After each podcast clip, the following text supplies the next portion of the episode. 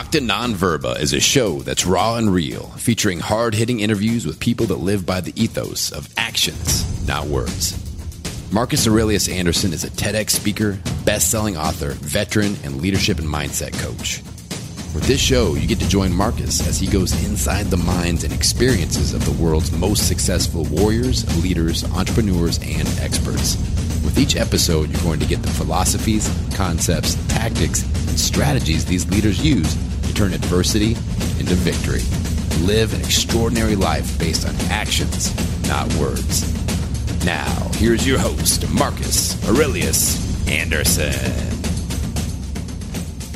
Acta Non Verba is a Latin phrase that means actions and not words. If you want to know what somebody truly believes, don't listen to their words. Instead, observe their actions. I'm Marcus Aurelius Anderson, and my guest today truly embodies that phrase.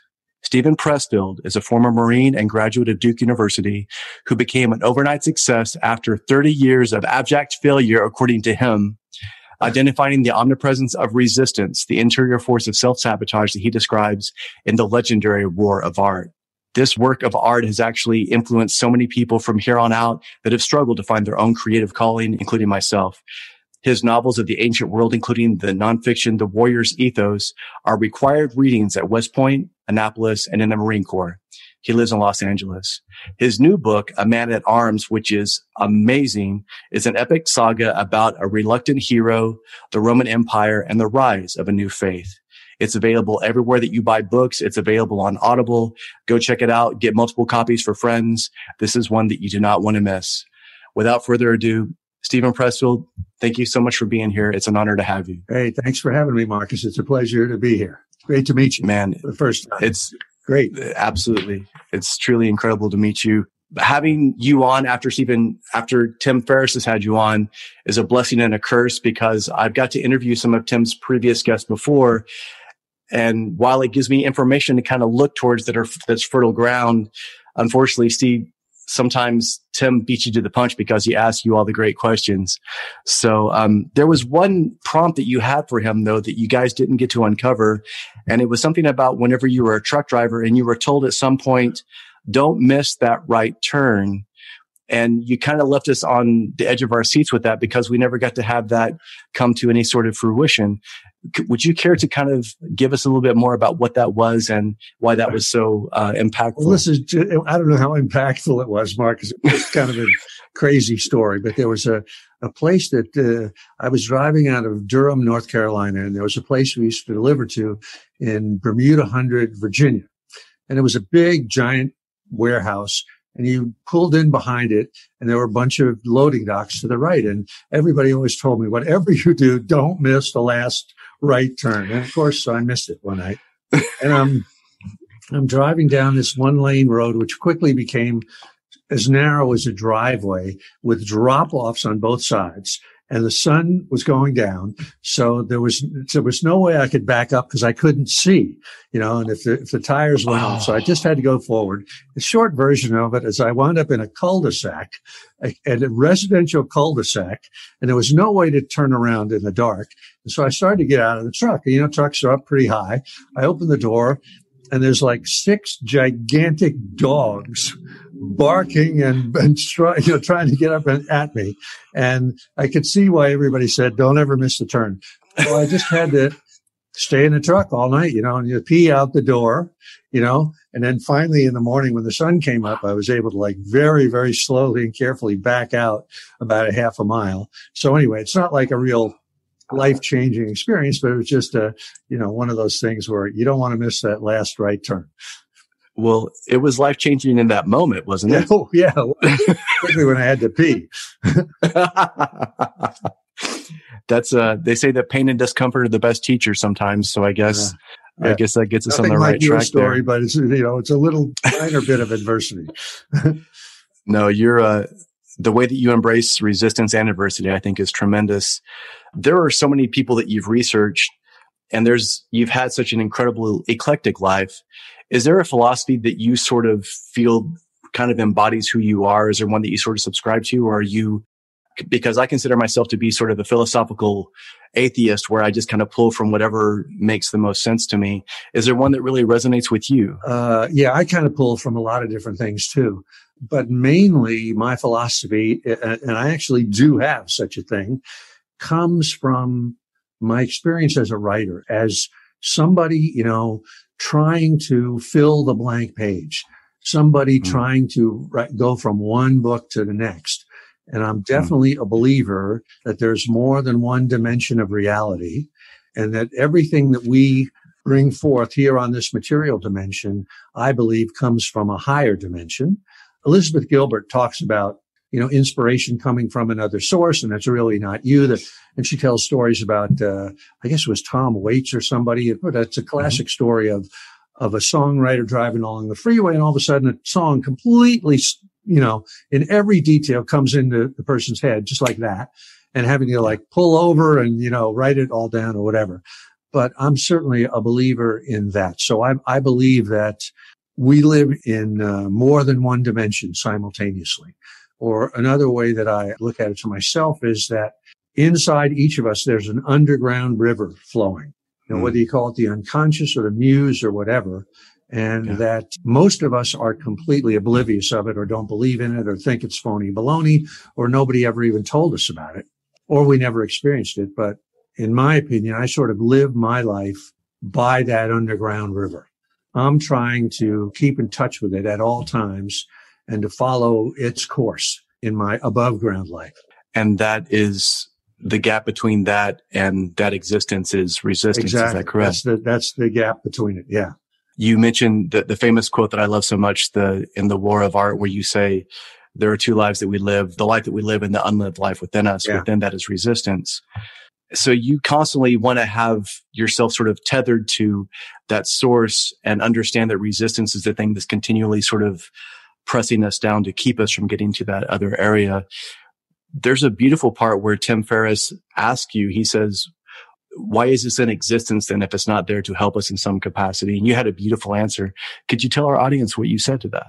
Following on what you're saying here, Marcus, that my belief is that there's a higher level of reality and we're on yes. this lower level, the material plane. And in between is this force of resistance that's trying to stop us, trying to stop us from reaching the higher plane, trying to stop the higher plane from reaching down to us. And this is just yes. my theory. I mean, we're really getting into the weeds fast here. I love uh, it. No, thank you. um, Because it's a good question. Why would there be such a thing? I mean, if God created the world or some cosmic, why would they put this here? Why not this force of resistance? Why not just make it easy for us to go back and forth? And right. my theory on this is that there are basically two identities that we each have. One is the ego, and the other mm. is what Jung would call the self, the self with a capital S. And the ego is kind of the conscious mind, the rational mind, the I that we think of as ourselves normally, the I that has a driver's license and pays insurance and gets married and has a name. And a lot of us believe that that's the only I that is. That's our identity, right? But there's a deeper identity. When I was saying that there's another level, that level or what's adjacent to that level is what Jung would call the self, the capital S self. And that self contains our dreams. It contains the unconscious. When we have a dream, when we have an intuition, when we get any kind of a, like a, a sixth sense, if we feel danger or something like that, that's coming from the self. And according to Jung, the self butts up against what they call the divine ground, which is whatever you want to call it, God, something beyond, something beyond, right? So my feeling about resistance is that when we start to, to shift our identity from the ego to the self, for instance, if we're that songwriter driving along on the freeway and the songs are coming to us and we are in our lives trying to connect to that dimension, we're moving yes. from the ego to the self. And when that happens, I think the ego starts to panic, because if we seat ourselves, ground ourselves in the capital S self, we don't need the ego anymore. And really, I think yeah. when people get into really deep meditation, or they're really trying to really evolve on a spiritual level or seek enlightenment or whatever you want to call it, That's what they're trying to do. They're trying to move the seat of their identity from the ego to the self, to a higher plane, right? So the ego doesn't like that when we start to do that. And it throws up every, it starts firing all its guns. And what it does is it produces, in my opinion, resistance. And to try to stop us, to try to convince us that the only reality is the ego. The only reality is the kind of rational world, the, the world that we're in when we're in the flesh, you know? Yeah. And our job, I think, as writers or just as evolving human beings is to get beyond that and to get to that deeper level. Even if we can only do it every once in a while, I think that's really, that's the underground river that I'm talking about that we're trying to get to.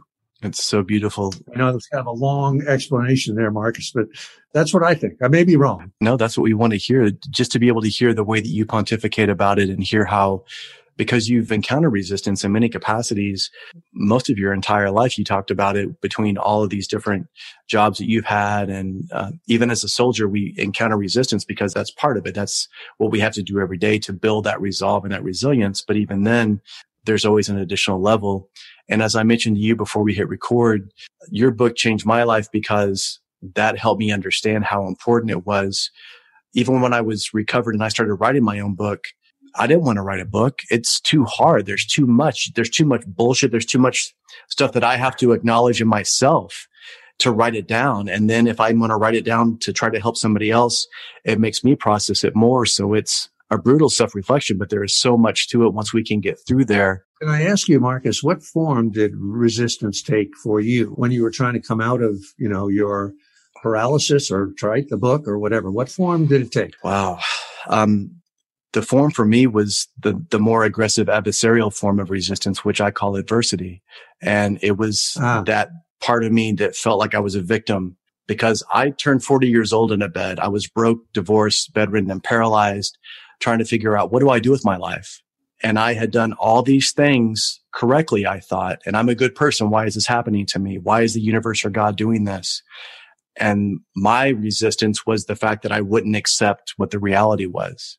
Ah. I didn't see it for what it was. And I actually said, okay, if this is what I have, what can I do with this? What can I do to make this life something worthwhile? And I took myself out of the equation like they do in Zen. And I said, did anybody benefit from my injury? And I didn't benefit from it, but if we'd have been in Afghanistan and I had a team of guys and I was injured there, they would have all been put in harm's way. The Chinook that would have had to come get me in a hot zone would have been put in harm's way. And when uh, I had true gratitude, that's when I was like, wow, I'm lucky. And that was the first time in my life that I had that genuine three sixty gratitude. And that allowed me to just allow that resistance to fade away. Uh, so is Stoicism a, a pillar of your life?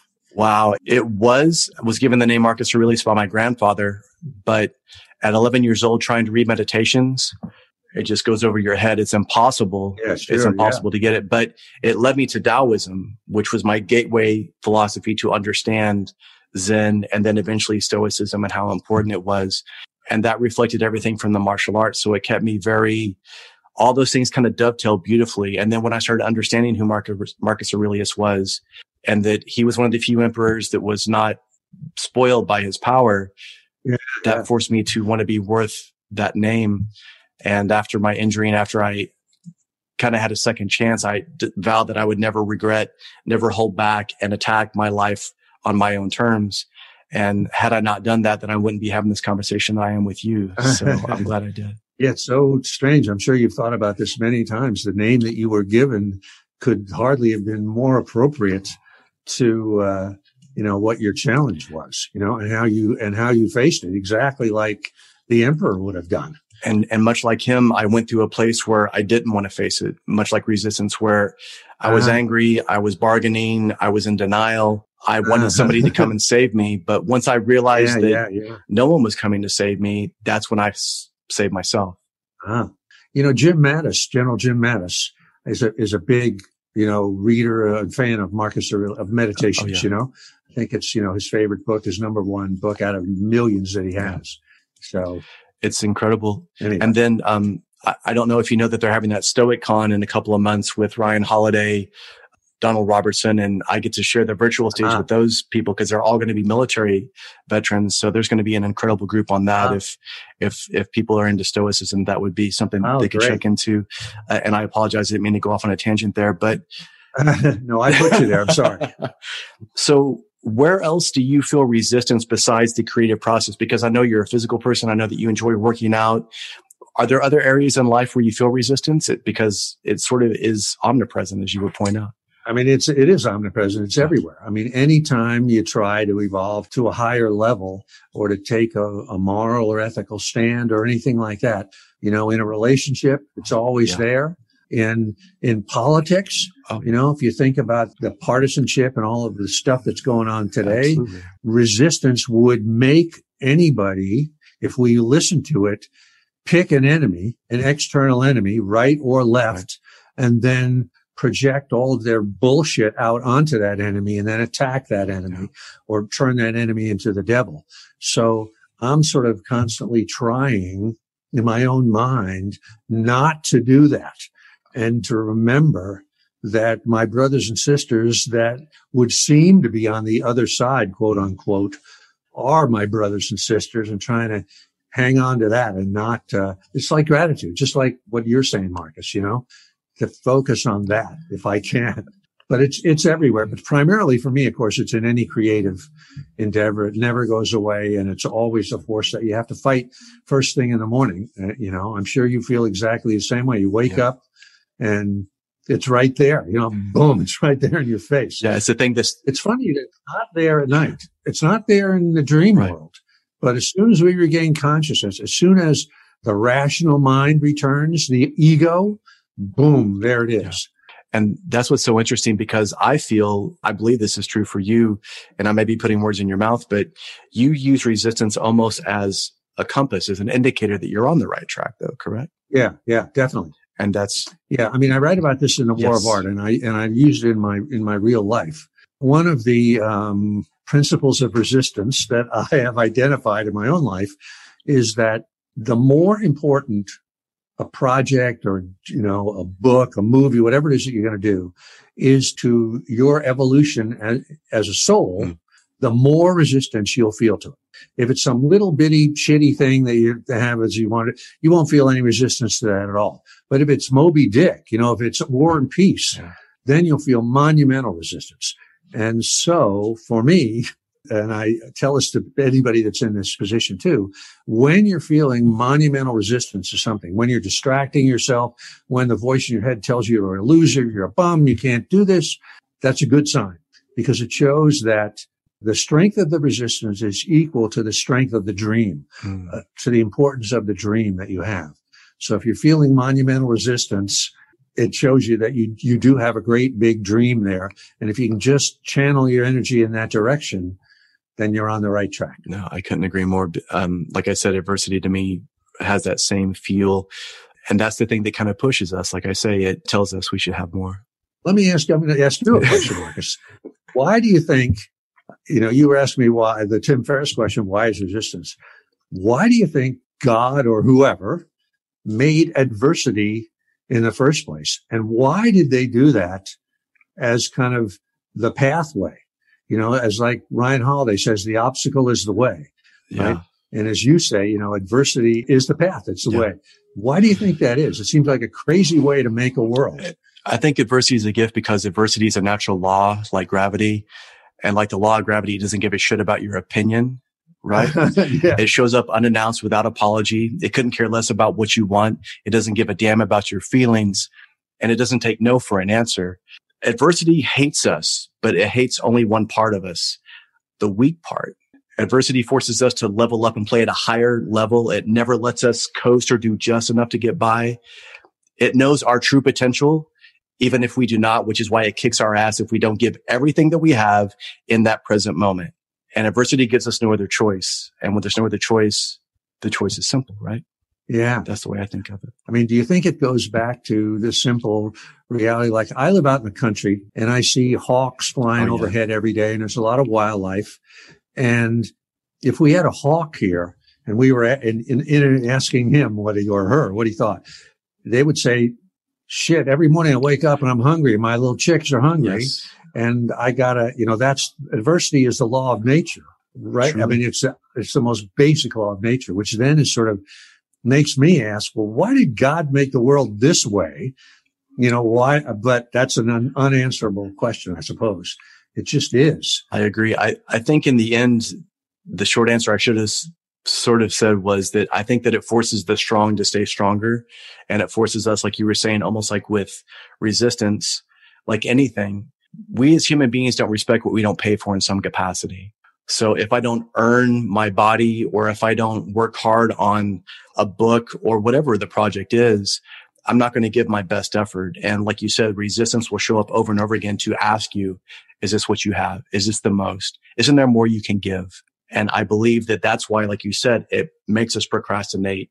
It makes us put it off because it's so daunting. It's so overwhelming.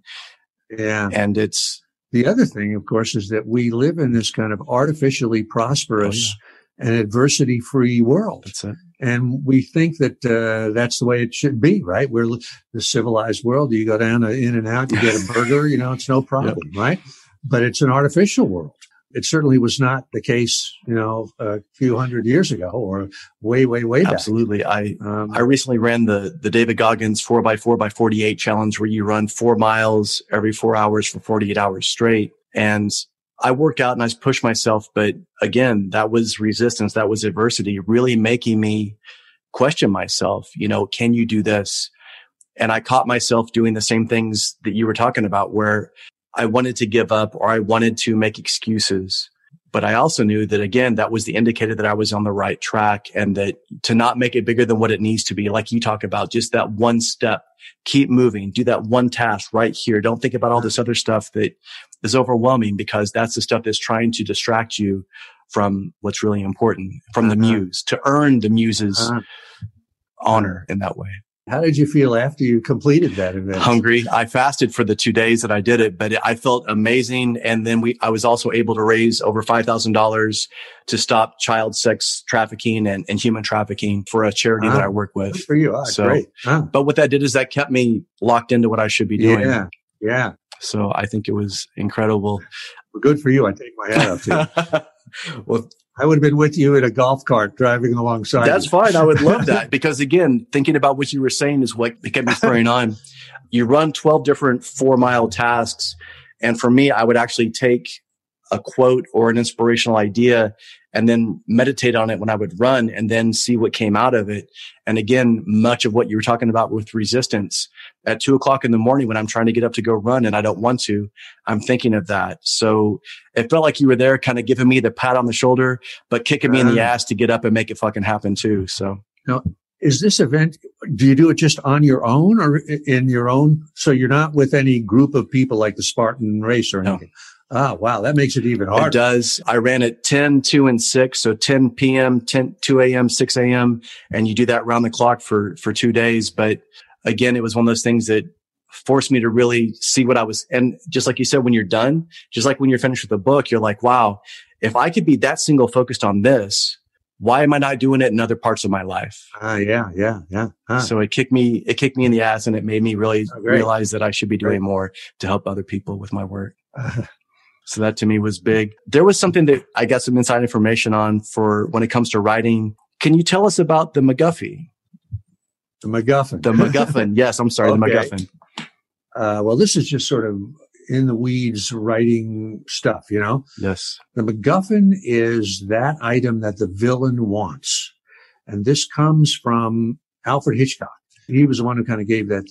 Like, for instance, in um, Casablanca, mm-hmm. it's the letters of transit, if you remember that, that would let anybody get out of Casablanca. Mm-hmm. Or in uh, Pulp Fiction, it's the suitcase that they're after. In Raiders of the Lost Ark, it's the Ark of the Covenant.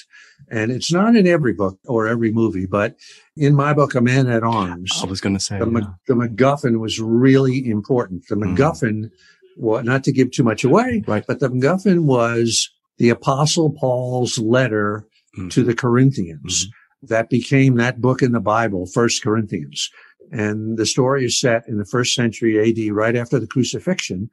And this letter is being sent to Corinth in Greece, and the Romans realized that this letter is like the atomic bomb of the era, because it will be circulated throughout the empire and help the rise of this new faith, that the only thing the emperor is afraid of is something like that, not afraid of armies. So that was the item that the villain wants. And when you have something that the villain wants, you've got a story already, because it almost becomes like a chase story, right? Who's after the, and who's going to try to protect that MacGuffin? So anyway, that's what the MacGuffin is. But just speaking as a writer and as knowing your craft, it's like being a mechanic and fixing an engine on a Ferrari. If you know what an injector is, then you know how, what it is. And as a writer, to know that a certain item in your story is the MacGuffin, that really helps. You know, it, it, it gives you a whole structure and uh, a whole way of thinking about it. That, that's getting into the weeds in storytelling. But it's so important, like you say, because it helps give you sort of almost like the systematic idea to look at it. And if you want to know more about Stephen Pressfield when he does these kind of things about in the weeds writing, he has a Writer Wednesday email that comes out that's amazing. I've read it all the time, and I love what you talk about with that. And we can learn more about that later on near the end. We can ask more questions about that. That was part one of my interview with the legendary Stephen Pressfield, author of The War of Art, Gates of Fire, and The Warrior Ethos. You can hear part two of the interview on the next episode of Acta Non Verba, where we talk about Stephen's incredible new book, A Man at Arms. We also discuss the role adversity plays in his new book, what historical figure that he would like to sit down and have a conversation with, and Stephen even turns the tables and interviews me about my journey and the gift of adversity. You can find out more about Stephen and his books at stephen pressfield dot com. Thank you for listening to this episode of Acta Non Verba. If this message resonates with you, please share it out with others on social media. Hit that subscribe button and leave a review for the show anywhere you listen to podcasts. To learn more, please go to marcus aurelius anderson dot com and join his Acta Non Verba Inner Circle to get exclusive content, news, and information. Until next time, remember, talk is cheap. Live your life based on actions, not words.